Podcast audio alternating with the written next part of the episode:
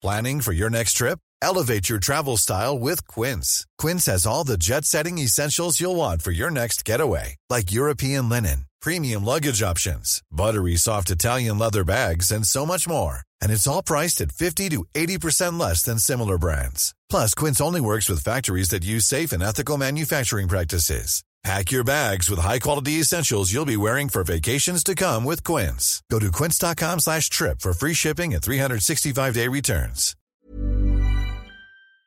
Bonjour, c'est Sophie de Chivray, la créatrice d'Au podcast. L'année 2022 vient de débuter et je vais avoir besoin de ton aide, de votre aide, pour aborder plus sereinement l'avenir du podcast. Jusqu'à présent, j'ai utilisé mes économies pour financer la réalisation de tout le contenu de Revoir Podcast. Depuis septembre 2020, j'ai créé et réalisé des dizaines d'heures de contenu et je dois vous avouer qu'entre le matériel et les abonnements payants, la facture, elle s'élève à près de 1000 euros. C'est important pour moi de proposer du contenu gratuit pour lever le voile sur le deuil périnatal et vous donner la parole. Mais aujourd'hui, je ne suis plus en mesure de financer le podcast toute seule. Alors si vous avez envie de me donner un petit coup de pouce, j'ai mis en place une page sur la plateforme de financement participatif Tipeee. Le principe est simple, il suffit de se rendre sur la page du podcast tipeee t i p e e e.com slash overpodcast, je vous mets le lien dans la description de l'épisode, et de faire un petit don ponctuel à partir d'un euro.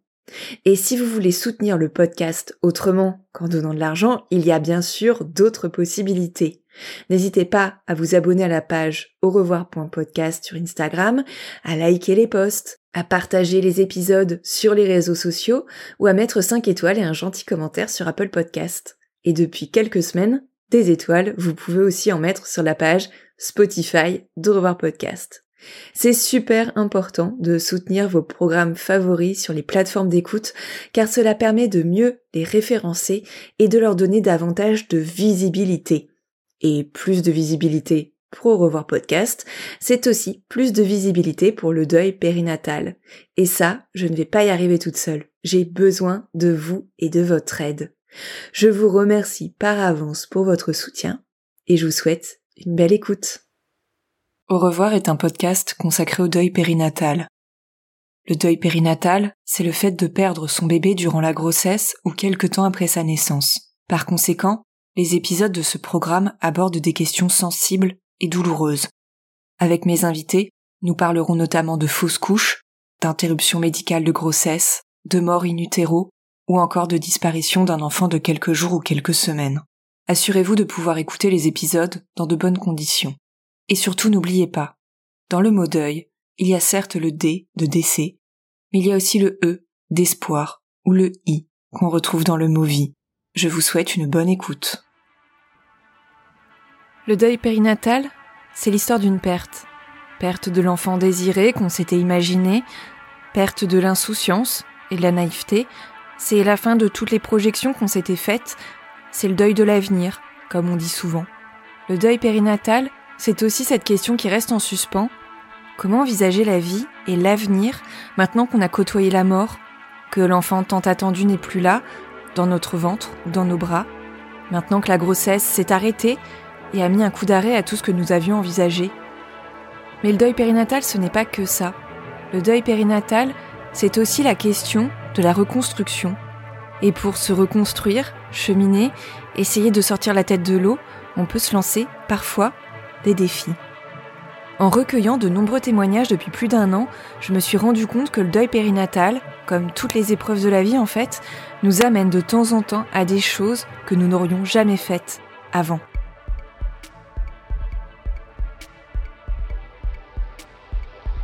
Je ne suis pas en train de dire qu'il y a du positif qui ressort de tout ça, non. Mais il n'empêche que parfois, il peut y avoir des choses belles qui aboutissent. Ce podcast en est la preuve, d'ailleurs, et jamais j'aurais imaginé être capable de mener à bien un tel projet. Avec le recul, on se rend compte qu'on réalise des choses auxquelles on n'aurait jamais pensé ou qu'on ne s'autorisait même pas à envisager. Ce sont des petits et grands défis qui permettent par exemple de se réapproprier son corps ou de se ménager des parenthèses de calme, de sortir de sa zone de confort, de reprendre le contrôle sur son quotidien, de se dépasser de rendre hommage à son bébé, de faire la paix avec cette histoire de parentalité si difficile, parfois, à porter. Maintenant qu'on a vécu le pire et qu'on est là, tantôt vacillant, tantôt chancelant, mais toujours debout et vivant, on se sent de temps en temps capable d'aller plus loin. La liste de ces défis, elle est longue et il y a autant de possibilités que d'individualités. Alors pour ce nouveau format de Revoir Podcast, j'ai décidé de faire un pas de côté pour vous proposer des témoignages de personnes qui se sont lancées des challenges. Aujourd'hui, c'est Pauline qui va prendre la parole. Pauline Lavaux est la maman d'Elias, petit garçon décédé quelques jours après sa naissance en 2018. Elle a publié il y a quelques mois son premier roman, 9 mois, 9 jours, aux éditions Fayard. Je vous laisse découvrir son histoire.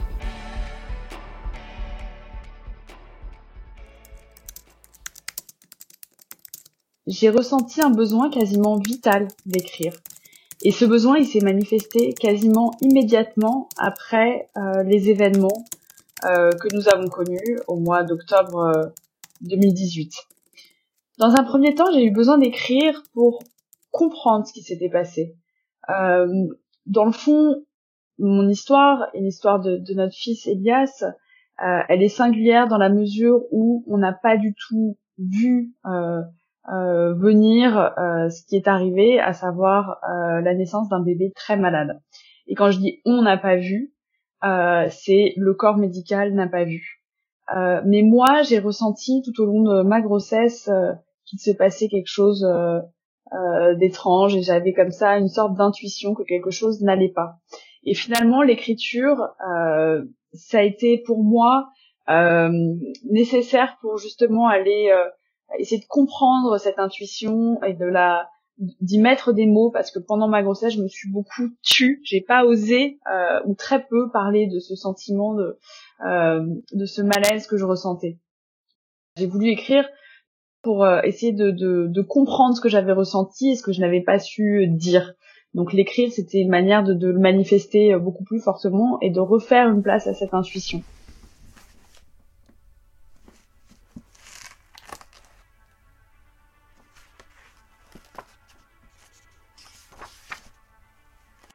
Depuis qu'elle a compris que le déménagement n'aurait pas lieu avant son accouchement, et que remuer ciel et terre n'y changerait rien, Anna n'a plus grand-chose à faire. Elle essaie de passer le temps comme elle peut, mais les journées lui semblent interminables. Elle se décide tout de même à faire les quelques courses indispensables pour l'arrivée du bébé et même à commander un petit lit pour lui. Des jours durant, elle regarde du coin de l'œil le grand carton qu'elle a posé contre le mur de la cuisine, incapable de le déballer. Vissem insiste pour le faire, elle refuse. Mais à trois jours du terme, elle craque. Ça va peut-être le décider, pense-t-elle, en s'attelant au montage du berceau. Mais non, rien ne bouge, et Anna regarde ce berceau vide, sans joie. Comme si elle pressentait qu'il resterait éternellement et désespérément vide. Neuf mois, neuf jours, page 107. Ensuite, j'ai eu envie d'écrire pour euh, pour ne pas oublier. J'étais euh, vraiment euh, euh, alors dans les premières euh, semaines qui suivent, évidemment, euh, les événements, mon esprit répétait sans cesse les neuf jours qu'on a vécu à l'hôpital, mais je sentais que très vite ma mémoire allait sélectionner certaines choses, effacer d'autres. Je le savais parce que j'ai déjà vécu un deuil plus jeune et, et, je sais à quel point des événements qui nous semblent inoubliables et marquants et même s'ils sont terribles, euh, eh bien le temps fait qu'il s'estompe, enfin les souvenirs s'estompent et on s'éloigne comme ça de, de, la vérité de ce qu'on a vécu. Donc c'était aussi la deuxième raison pour laquelle j'ai eu euh, besoin d'écrire.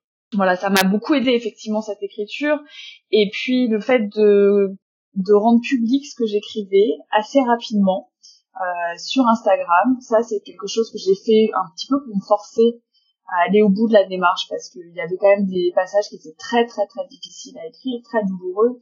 Et le fait comme ça de créer euh, un compte Instagram, au départ je l'ai fait pour euh, euh, me mettre une sorte de contrainte, une obligation d'aller au bout. Euh, j'avais le sentiment que je le devais finalement aux, lecteurs qui, qui suivaient mon compte. Au départ, c'était plutôt des gens que je connaissais, hein, et puis euh, assez rapidement, euh, il y a une communauté qui s'est élargie et j'ai été beaucoup soutenue, encouragée. Je regrette pas de l'avoir fait parce que ça m'a ça m'a permis quand même d'aller au bout de cette démarche d'écriture, on va dire des faits euh, qui, euh, encore une fois, certains passages étaient euh, vraiment très douloureux, ça réveillait un traumatisme absolument terrible, notamment toute la partie sur l'accouchement et et c'est le fait de l'avoir fait de manière publique qui, je pense, m'a permis d'aller au bout de cette démarche.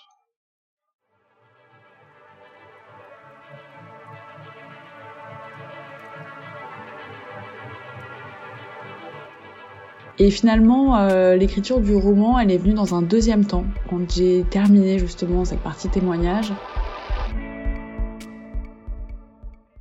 J'avais le sentiment que j'étais pas allée complètement au bout euh, de ma démarche, euh, que j'avais encore des choses à dire et peut-être des choses qui dépassaient mon seul cas personnel, des choses que j'avais aussi comprises sur la maternité et sur des difficultés qu'on peut rencontrer dans des parcours de maternité. Alors évidemment le mien, mais d'autres parce que je me suis aussi beaucoup nourrie euh, euh, de ce que j'ai découvert, des échanges que j'ai pu avoir avec euh, de très nombreuses femmes, à la fois sur les réseaux sociaux ou, ou dans la vraie vie, dans des groupes de parole, etc.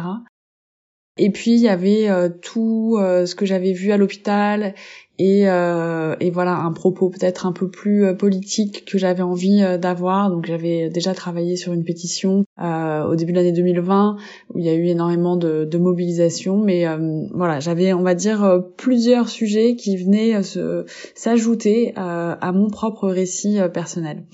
Et c'est comme ça que finalement je me suis dit que la forme du roman m'autoriserait euh, de réunir ces différents sujets dans un seul et même euh, ouvrage. Je l'ai aussi fait euh, sous cette forme-là parce que ça m'a offert une grande liberté par rapport à ma propre histoire. Et puis je dois dire que j'ai beaucoup aimé écrire ce roman. C'était une expérience assez incroyable de créer des personnages, d'imaginer des intrigues, de mélanger des univers et des situations qui se seraient peut-être pas rencontrées dans la vraie vie. Et je dois dire, je me suis laissée embarquer par l'écriture et c'était une, euh, une, une, très belle expérience au point que, euh, et ça peut paraître euh, étrange, euh, quand j'ai été au bout de cette écriture, de l'écriture du roman, et que j'ai vraiment relu à tête reposée en l'ayant euh, mis de côté pendant quelques semaines, je me suis rendu compte à quel point, effectivement, c'était mon histoire que je racontais. Et j'avais mis une distance, et c'est aussi le choix d'écrire à la troisième personne qui m'a autorisé ça, que j'étais euh, moins, on va dire, bouleversée par mon histoire personnelle. Et, euh, et voilà, bah, je pense que ça, c'est la force de la littérature aussi. Les images qui continuent d'affluer dans son esprit se précisent maintenant à une vitesse terrifiante. Elle revoit le regard paniqué de l'obstétricienne découvrant le résultat du prélèvement sur le bébé, elle entend à nouveau la voix de l'anesthésiste. Tout a dérapé si vite, si violemment. Anna voudrait retenir sa pensée encore quelques instants, se préserver de cette vérité qui s'apprête à fondre sur elle. Elle sait qu'elle ne pourra plus repousser bien longtemps ce moment. Elle aimerait rester encore un peu dans le monde insouciant de ceux qui pensent que l'arrivée d'un bébé n'est qu'une succession de faits heureux de l'annonce à la naissance. Elle sent qu'elle s'apprête à pénétrer dans l'univers redoutable de ceux qui savent que chaque naissance est un miracle, l'heureux dénouement d'une danse menaçante, et jamais gagné d'avance entre la vie et la mort.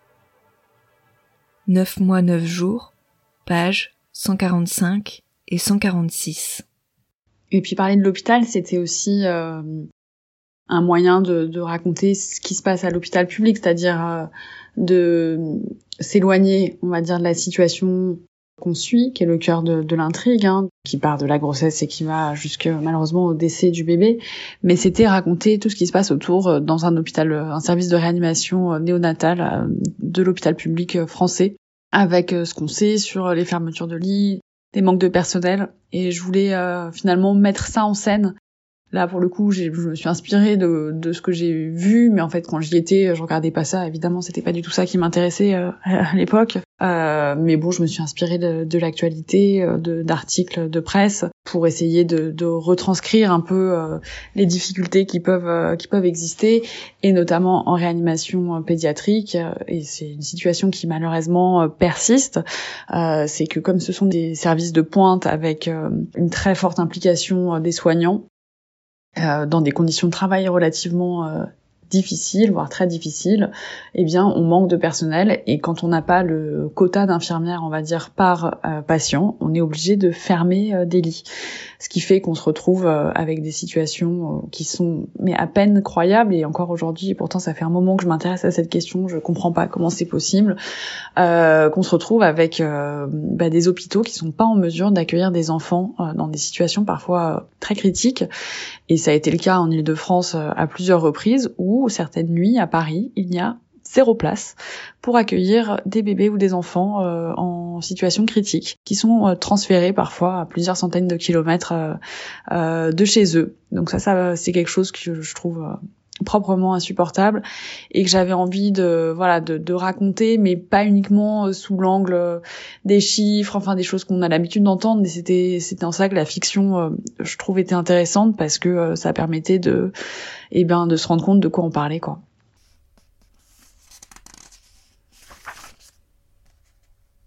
La journée a été longue, épuisante, mais Irène est soulagée. Ses patients les plus critiques vont mieux. Les petits jumeaux ont commencé à prendre un peu de poids. Entre deux urgences, elle a même réussi à assister à l'assemblée générale organisée par ses collègues pour parler des deux nouvelles fermetures de lits qui se sont ajoutées à celles du début de la semaine. Ça l'a un peu déprimée, surtout d'entendre une des meilleures infirmières du service se poser ouvertement la question de jeter l'éponge et quitter l'AREA. Trop de pression, trop d'heures, trop de responsabilités pour un salaire qui ne lui permet même pas de se loger à Paris. Habituellement, Irène n'est pas du genre à trop s'inquiéter, on trouve toujours des solutions. Mais là, elle sent que le bateau prend l'eau de toutes parts. L'autre jour, un de ses collègues a dû réveiller des parents en pleine nuit pour leur dire que leur enfant allait mieux et qu'il fallait qu'il libère son lit au plus vite pour qu'on puisse accueillir un cas plus critique. On n'est plus bien loin du point de rupture. Neuf mois, neuf jours, page 209. Je crois dans le fond que ce livre, euh, il raconte une épreuve. Il raconte la manière dont on traverse une épreuve. En l'occurrence, il s'agit euh, de la perte d'un bébé.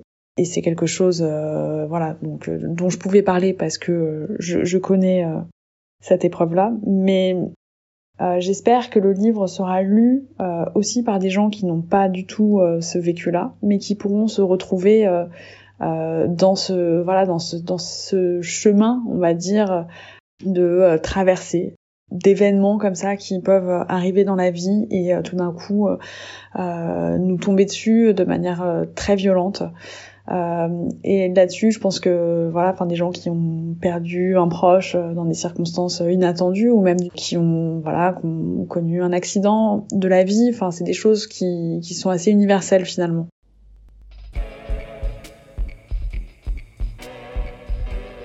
Après, je pense évidemment aux personnes qui liront ce livre, euh, qui ont connu par le passé ou qui connaissent au moment où euh, ils lisent ce livre un deuil périnatal. Euh, c'est quelque chose, évidemment j'y ai pensé en l'écrivant et encore aujourd'hui, à chaque fois que je reçois un message de quelqu'un qui, euh, qui y est confronté en ce moment et que on me dit que ça a pu d'une manière ou d'une autre les aider, euh, bon, ça me bouleverse systématiquement, ça on va pas se mentir, mais je me dis que ça a une utilité ça a une utilité à la fois pour les personnes qui y sont confrontées directement, parce que j'espère leur euh, donner aussi euh, euh, un peu de, un peu d'espoir dans le livre, dans la manière dont, dont je l'ai raconté et en, en, ouvrant comme ça sur la possibilité de, de, de, de surmonter et de survivre finalement à cette perte. Et puis, je pense aussi beaucoup aux proches des couples concernés parce que euh, je pense que c'est très difficile en fait de raconter ce qui nous arrive au moment où ça nous arrive, mais je me dis que ce livre pourra, euh, voilà, euh, donner à voir à des proches qui osent pas forcément poser des questions, bah, ce qui peut se passer dans l'esprit de parents qui perdent leur bébé.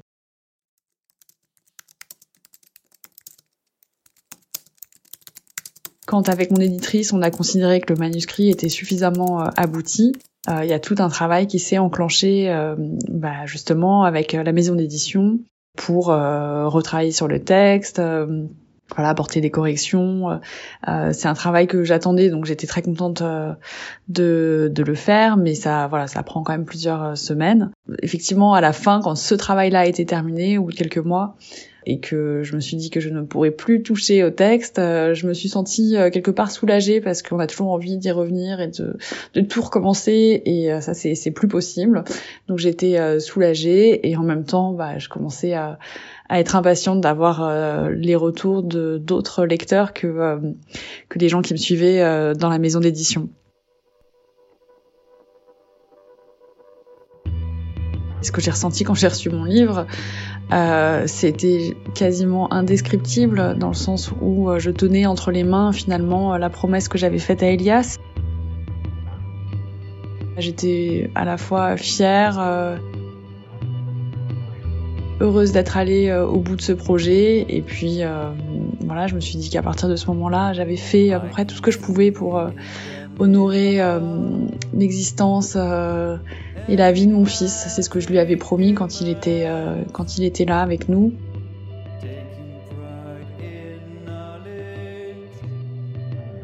Voilà, je me suis sentie encore plus sa maman, je crois. Ce second épisode de la série Les Challenges du deuil périnatal s'achève et je tiens à remercier Pauline pour son témoignage. Je vous rappelle que Pauline Lavaux est l'autrice du roman 9 mois, 9 jours, paru aux éditions Fayard à l'automne dernier. Pour découvrir l'histoire de Pauline, vous pouvez écouter l'épisode d'Au podcast dans lequel elle était mon invitée. Je vous mets le lien direct dans la description de l'épisode. Je suis Sophie de Chivray et j'ai eu le plaisir de réaliser, monter et mixer cet épisode. Alors si vous avez à cœur de soutenir Au revoir podcast et d'offrir à ce projet une plus grande visibilité, n'hésitez pas à mettre un petit commentaire et à lui attribuer 5 étoiles sur Apple Podcast ou Spotify. Je vous remercie pour votre écoute et je vous donne rendez-vous dans 15 jours pour un nouvel épisode inédit. En attendant, n'hésitez pas à suivre l'actualité de Revoir Podcast sur les réseaux sociaux et plus particulièrement sur le compte Instagram au revoir.podcast pour découvrir du contenu supplémentaire pour lever le voile sur le deuil périnatal. Je vous dis à très bientôt.